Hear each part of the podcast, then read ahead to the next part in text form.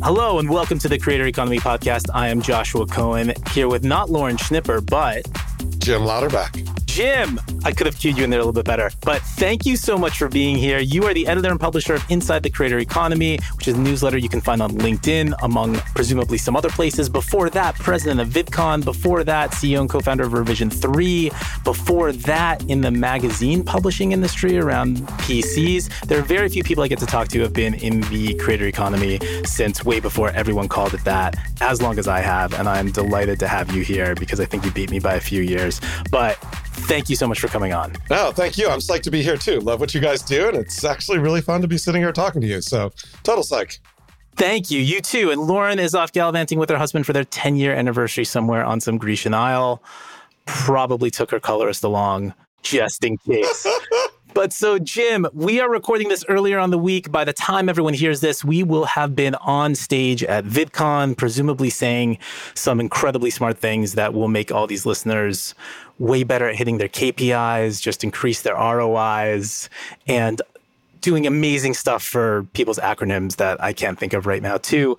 But so we'll get into some like a VidCon preview, post-view, what we think is going to happen there in a minute. But first, there was some big news that dropped late last week, the biggest of which may or not be that Twitch star Felix Lengel, known as XQC, has signed a $100 million deal with the rival platform Kick.com. Felix is 27 years old. He used to be a professional gamer, now is more in the just chatting genre where he will go on Twitch for hours at a time, multiple days a week, to talk to his fans, play video games, comment on whatever dramas going on in the space, watch TV shows together, and more.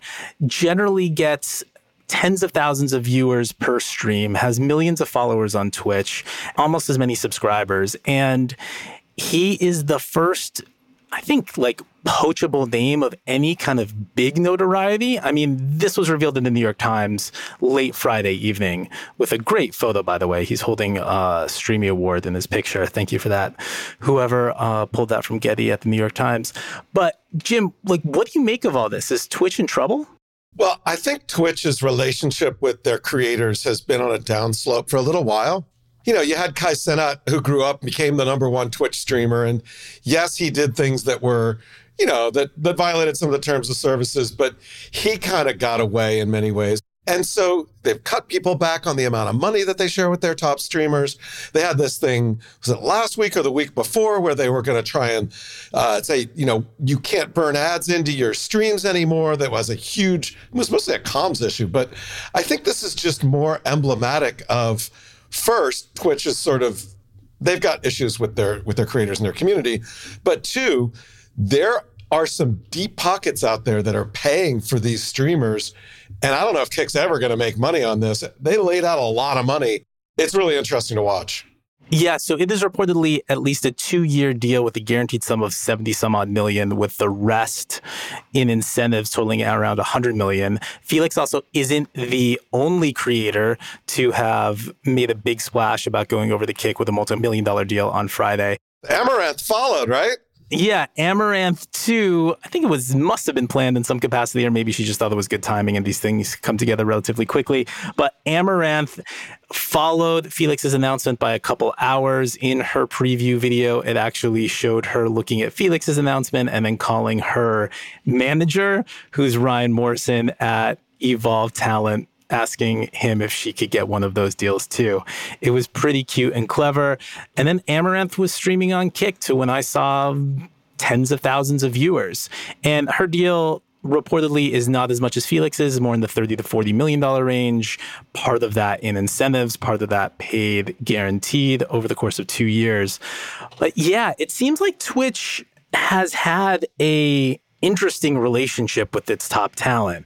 I mean, there's all these instances of people getting banned on Twitch for reasons that they don't quite know. And before, there was no other potential competitor or place where they could land. They could go over to YouTube, but I guess the audience didn't really pour over as well, or maybe just no one even thought of it. Do you think it's like the interface with Kick that makes this such an easy transport from one platform to the other? Or what is it about this platform, aside from the money? But like, usually in the past, if a creator has wanted to go over to another platform, they kind of did so at their own risk, or their mileage may vary, right? Because it was difficult to port your audience from the existing platform where you have lots of fans over to the other. You certainly couldn't do it overnight, but now it seems like you can. Well, I don't know. I think you get to the point now where you have some creators who are big enough that their audience will follow them, at least their core audience. Because remember, even with millions of followers, your simultaneous on live is in the tens or hundreds of thousands. So it's a small fraction of the number of followers you have.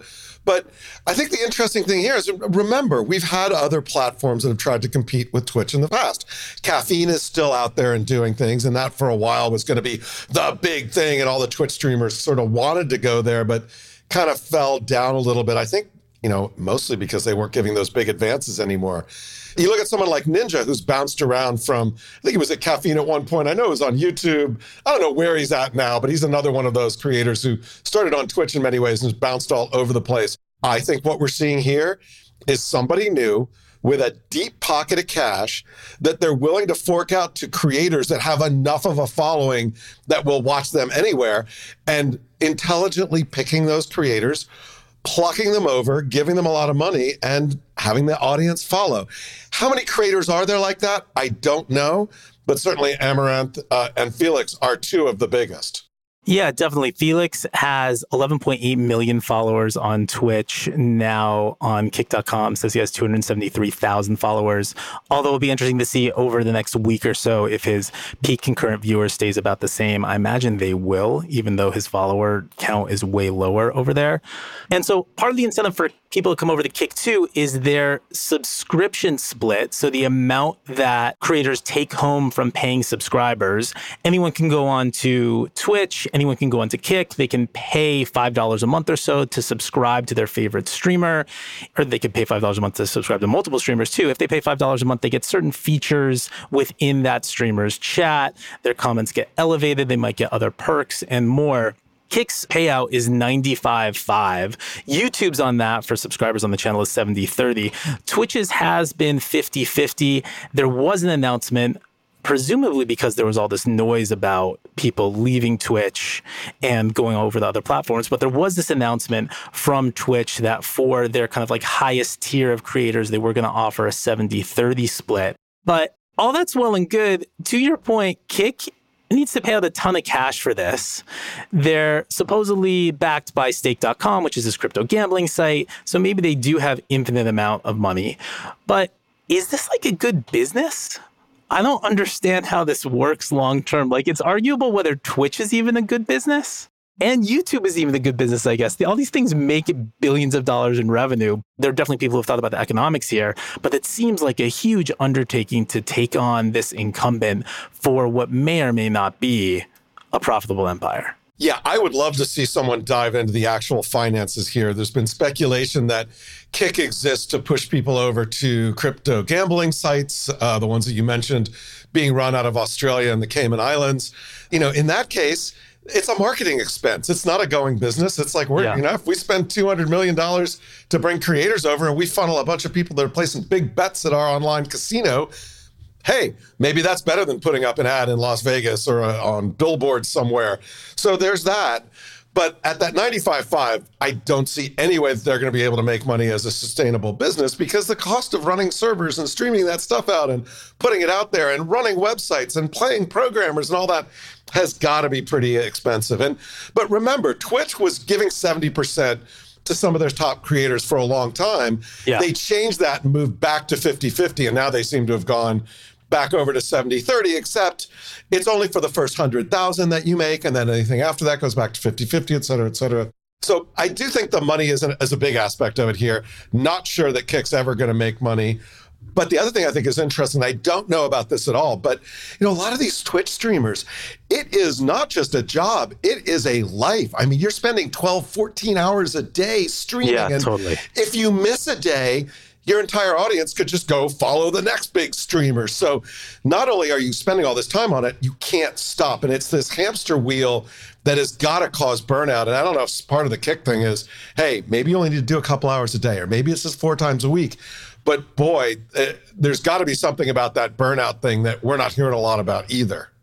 Yeah, definitely. And that's why a lot of people, when YouTube was paying out big payouts for streamers to come over there, they aren't to the same degree, at least anymore. But like Ludwig got a multi-million-dollar paycheck, and part of the appeal for him to go over was that he could get off the Twitch hamster wheel and establish himself on the platform that had a more sustainable business model with this combination of live stream, now short form, and this long form content, and really build up an audience there so he could get that reliable AdSense revenue. Yeah, I do think, though, this is another example of a platform not paying attention to the lead members of their community in the way that they should. Yeah. And those community members were voting.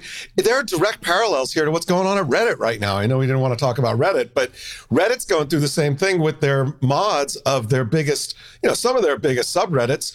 It's a lot. I won't get too much into it, but again, they're not paying the attention to their community and giving and listening to the community. And I think we're seeing the same thing happen at Twitch, where you've got these top creators, they're not happy with Twitch. They don't feel like they're being heard, and there's a place for them to go. Yeah, definitely. And it seems like Dan Clancy, who is Twitch's new CEO, took over for Emmett Shear recently. There's a recent profile of him in The Information. He seems to run a pretty interesting life. He live streams on Twitch playing some John Denver tunes, 59 years old, and seems just kind of like an iconoclast of what you think of these tech CEOs, especially of the sexy, young, seemingly kind of still startup-y vibe like Twitch, even though it's owned by Amazon and definitely not a startup. So it will be interesting to see how he navigates these waters and where Twitch ends up. Well, one thing kind of leaning a little bit into the VidCon side is Laura Lee, who was at YouTube and worked for Jimmy Buffett at Margaritaville, is now the chief content officer at Twitch and has been since, I think, since the Streamies. Like, that may have been her first out thing that she did last year when you guys did the Streamy Awards. Oh, nice. She's on stage at VidCon on Friday doing a fireside chat. So I'm sure this will be a topic. Definitely. That'll be super exciting to see. Jim, now shifting gears, let's talk about MrBeast and Beast Burger. So this also dropped late on Friday, and this guy on Twitter, Story Avira Time, said, is at MrBeast Burger done? The, quote, I opened the restaurant that pays you to eat at it, unquote video was deleted in late May, and the MrBeast Burger account hasn't tweeted for a while. I haven't tried to order it for a while, but it went really quiet after Feastables.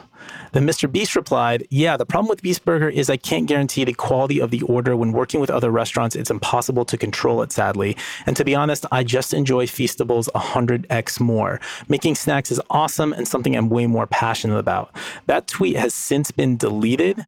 And there were a slew of others that Jimmy made as well. Here are a couple more. I started MrBeast Burger to help restaurants make more money during the pandemic, and it worked. But sadly, when working with 2,000 restaurants I don't own, it's impossible to guarantee the order quality. I'm moving on from MrBeast Burger so I can focus on Feastables and making snacks, ! And so then a Twitter user replied, so this means during the upcoming days, you will retire MrBeast Burger places via delivery or whatnot, since I wanted to try MrBeast Burger since it has been in London for a while. And then Jimmy said, I would if I could, but the company I partnered with won't let me stop, even though it's terrible for my brand. Young Beast signed a bad deal. I almost thought someone hacked into his account and was posting some of these things, because Jimmy is very outspoken and he's very passionate about his brand and his image, but it still seems like this was a lot even from him.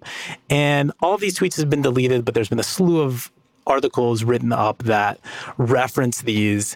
And since all of this came out, the MrBeast Burger Twitter account has gone private. There's not a lot of information coming out. By the time you all hear this, probably there's more. But let's just assume Jimmy is shutting this down. What do you think happened? Well, quality has been an issue really pretty much from day one. I mean, I remember reading a couple of the reviews, even of MrBeast Burger in New Jersey, the first spot that opened up, and people said that it tasted like cardboard. It wasn't very good.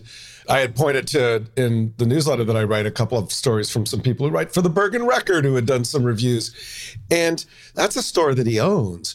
So you look at all these ghost kitchens, and it's true that it's hard to have quality control over that many different kitchens. And indeed, the whole ghost kitchen thing has sort of been fading away anyway, as restaurants have gone back to serving real people in real restaurants, which is a good thing. So I buy that it was a thing that happened, and it was great when it happened, and it got a lot of press, and a lot of people got to eat their burgers, and they even set up a MrBeast Burger restaurant at VidCon last year. But maybe it has come, the time has come, and I actually applaud Jimmy, if this is the case, for looking at things and trying it and saying, look, this didn't work. We're going to unwind this so I can focus on the things that work. Feastables are everywhere. I think my wife just bought one at CVS or some pharmacy somewhere. Maybe it was at the Safeway. Knowingly or unknowingly? No, she knows. She's a MrBeast fan. Yeah, so they're all over the place. The chocolate's actually pretty good. I mean, the only time I've had it was last year at VidCon when the Jelly Smack Sweet was giving them out. And I'm like, this stuff's good. I mean, you know, I'm not a huge candy fan, but it was good candy. And so I can see why that would be better. You have much better quality control. You ship it around. And it's a lot less of a heavy lift than running a restaurant. Totally. Eddie Burback, who's this YouTube commentary creator, posted a video in March of this year called The Deceptive World of Ghost Kitchens. And in it, he talks about Beast Burger, but also just ghost kitchens in general. And I'm kind of giving away the punchline here, but you can tell by the title. So go watch it anyway, because it's good. But the MrBeast Burger that he orders from a ghost kitchen is not of the quality that you would expect, nor did it even look like a Beast Burger. And in general, the world of ghost kitchens is just insane that he reveals. Like, if you go onto your DoorDash, Uber Eats, whatever app, and look at these restaurants that seem like they're new, kind of trendy, hippie, crunchy, mom and pop, or people immediately post-college joints, it could actually be just your neighborhood Applebee's set up a storefront on Uber Eats, and it probably is. It's insane. But in any case, the quality across all these different locations definitely was a concern. And if you think about it, it has to be. If Beast Burgers are made out of places like, I don't know, Applebee's and Sonic's, but also mom and pop diners, and then his own physical locations, it's going to be incredibly hard to maintain kind of the fidelity of product across those different locales, considering all the different utensils, items, processes in each of those kitchens are going to be dramatically different. And that also really limits you on the food you can do. So if you're trying to get the same tasting fries to all these different types of kitchens, I imagine that the quality of those fries has to be below a certain level because they need to be frozen a certain way. They need to be cooked very easily. They need to keep at all these different types of temperatures. I imagine the quality of the product can only be so good because it has to interact with all these different environments, where I guess it makes sense for him to stop doing it if he can't guarantee it.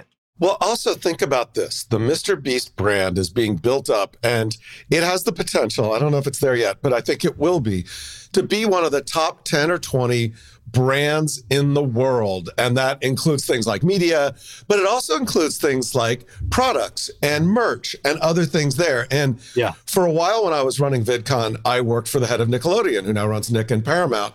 And so I sat in on some of the meetings where they would talk about like the SpongeBob franchise, right? Yeah. Why do you think that there isn't a series of restaurants giving Krabby Patties out and, you know, and running the Krusty Krab? There's no Krusty Krab on the corner because it's a hard business.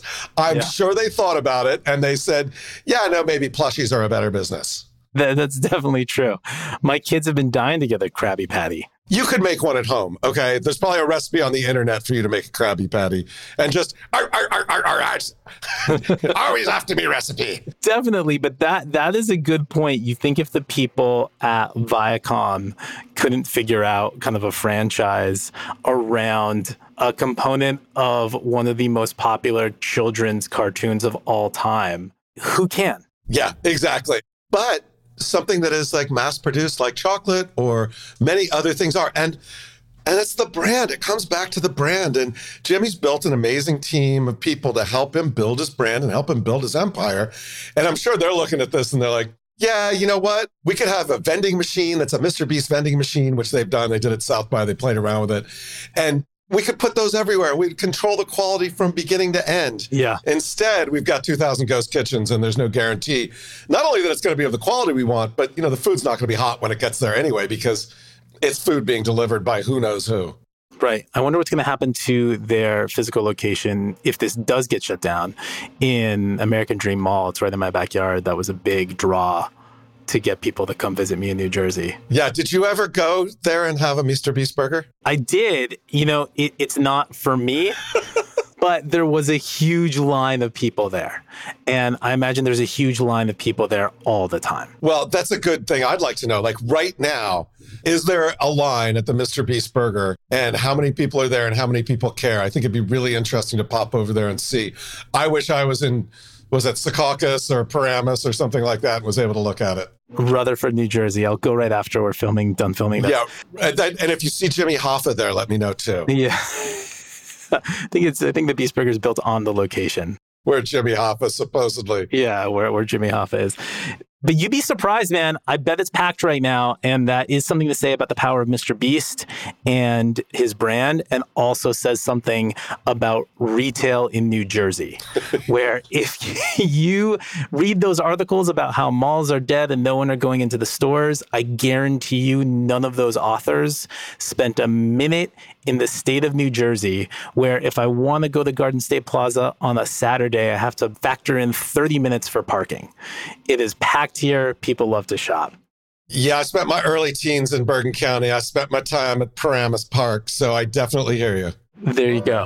And so shifting gears now, Jim, VidCon, this is the 13th, 14th VidCon? No, I think it's the 12th in the U.S. 12th VidCon in the U.S., we're a dozen years in. And what are you expecting to go down this year? What do you think is going to be different? What do you think is going to be the same? I feel like last year, people were really excited to be back in person. There was some energy and definitely like an electricity and vibe around it. It was a reunion for people that had been before. It was kind of this eye-opening experience for people that hadn't been before, who were able to see like the scale and breadth of this thing. But now, kind of now that initial, hey, we're back, this is awesome, has died down, what are you expecting this year? I think we're going to see just as much, if not more, enthusiasm.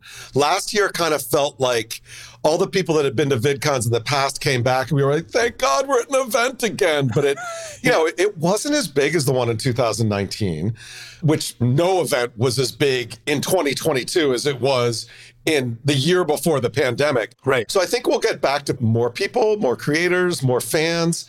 I think the creator economy is changing, and that'll be reflected there.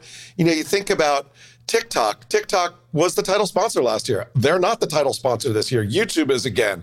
We're a lot better thinking now about how each platform has its own power.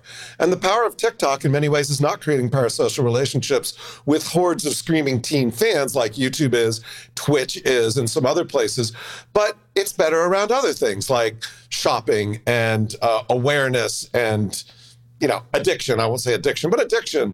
And so I think we're better, we have a better understanding of what the platforms are. We're further into the shorts experiment, which I think is no longer an experiment, which we'll see there.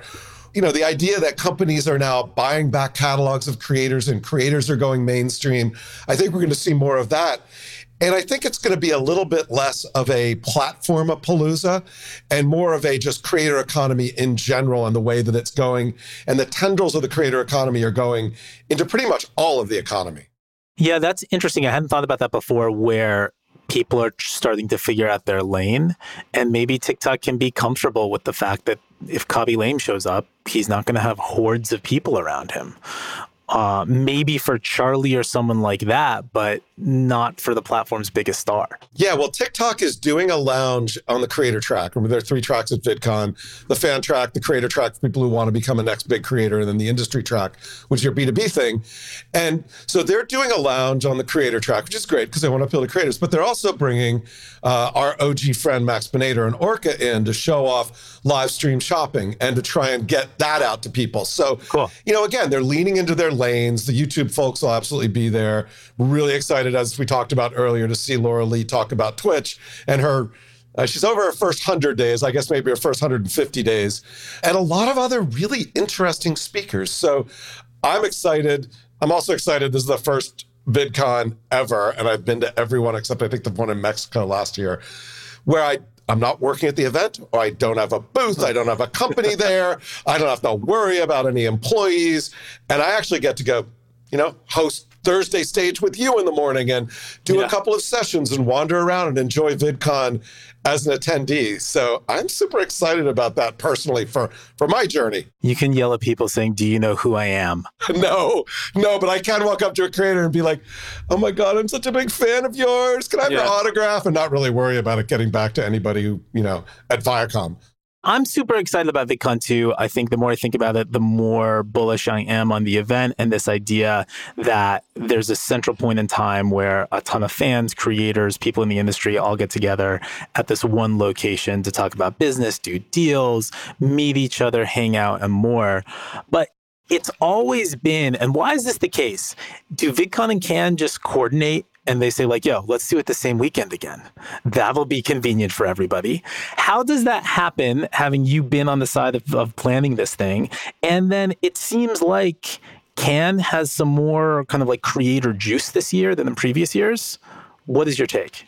Well, first of all, I get asked all the time, and I used to, you know, I was running VidCon, like, why are you the same weekend as Cannes? And I'm like, we tried to change it and we could not. So here's the real reason why. So VidCon, first 2 years, was in a big hotel, but in LA, and it moved to the Anaheim Convention Center in 2012. And after that first success, I think it was after that, it may have been a year later, but they're like, we love it, we're gonna reserve a weekend. And because the Anaheim Convention Center is right next to Disneyland, and there are really only 7 weeks in the year that you can have it there because it's gotta be on school vacation. And schools in LA get out the second week of June and they start the third week of August. So you got 7 weeks you can do it.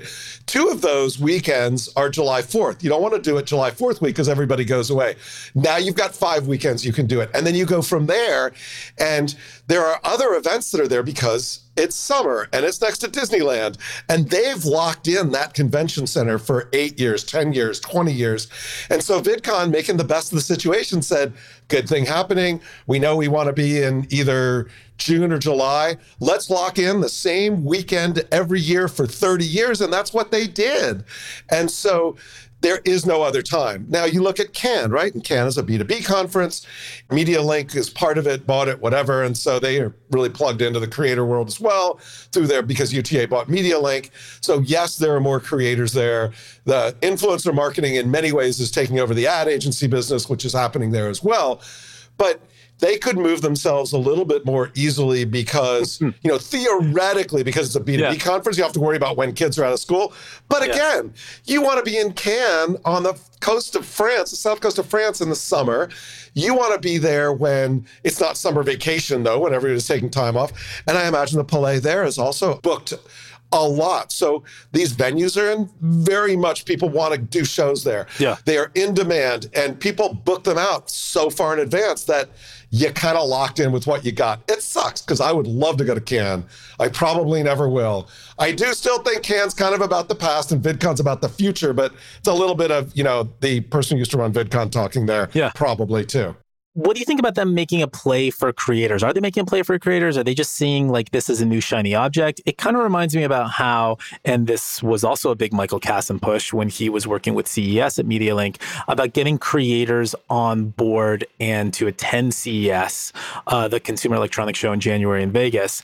It seems like that has died down, but there was a moment in time about 3, 4, 5 years where it was like, oh, you're in the creator economy, you're talking with creators, you got to go to Vegas. Vegas is cool. You got to go to CES. You have that ad people, you have the tech people, you have creators all there at the same time. Make some monstrous deals. And it was cool until that kind of like died down. And now it seems like Cannes the place where people are pushing to get this kind of work done. Is this just the latest? Is this the start of some long-term embracing of this ecosystem? Or are they just like thinking this is cool for right now? Yeah, we'll see how it works this year. But here's what you need to think about. And it kind of ties into talking about Jimmy Donaldson and MrBeast.